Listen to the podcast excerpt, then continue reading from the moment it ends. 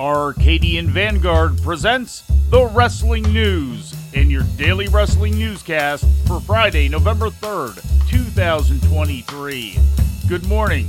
I'm Mike Sempervive. We begin with last night's Ring of Honor streamed on Honor Club and featuring matches taped last Saturday night at the Mohegan Sun Arena in Uncasville, Connecticut.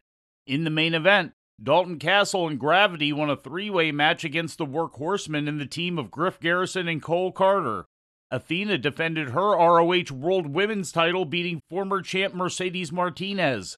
Athena was attacked after the match by both Martinez and Diamante, but Billie Starkz made the save. In a four way tag team match, the Gates of Agony emerged victorious over the Infantry, Iron Savages, and the Wingmen. In other selected results, Action Andretti beat Lee Johnson and Nick Comoroto in a three way match. Darius Martin defeated Lee Moriarty. The Righteous top Christopher Daniels and Matt Sydal. And Anthony Ogogo beat Pat Buck.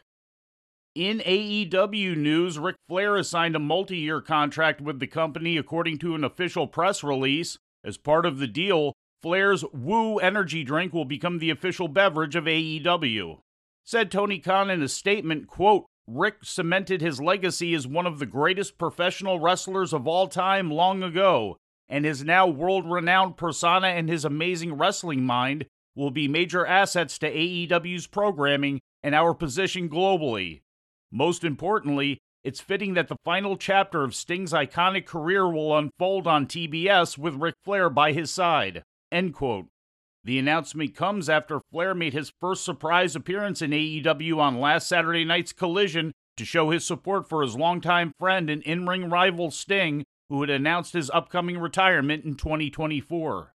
The careers of Sting and Flair have been linked since they main evented the first Clash of Champions special in 1988, an event often credited with permanently elevating Sting's career. In ratings news, last Wednesday's edition of AEW Dynamite drew a total audience of 832,000 viewers to TBS, according to WrestleNomics. That's up from last week's audience of 774,000, despite competition this week from the final game of the World Series.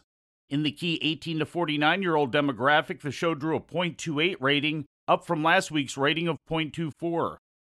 In injury news, Erik of the Viking Raiders, real name Raymond Rowe, has undergone successful neck fusion surgery on his C6 and C7 vertebrae, according to a social media announcement from Rowe. The surgery took place at Andrews Sports Medicine in Birmingham, Alabama. The injury has shelved Erik for the foreseeable future with no timetable given for his return. In the meantime, his Viking Raiders partner Ivar has been getting a push as a singles competitor. Impact Wrestling aired last night on AXS TV, featuring matches taped October 26th at the O2 Academy in Glasgow, Scotland, as part of Impact's UK tour.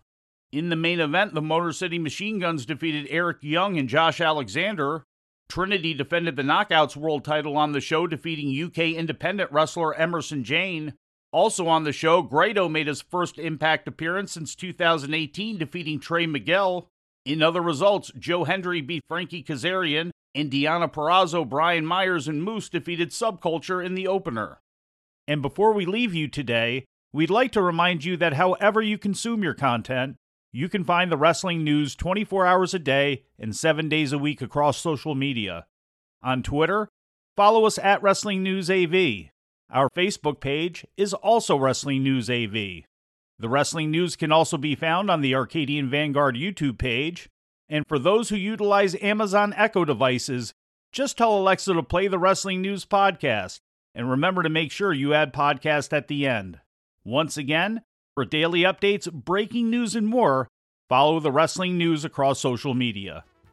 And that's the news for today. If anything happens, we will be here to tell you about it. No clickbait, no paywall just the wrestling news. The Wrestling News is a division of Arcadian Vanguard, and the Wrestling Newscast is a production of the Arcadian Vanguard Podcast Network.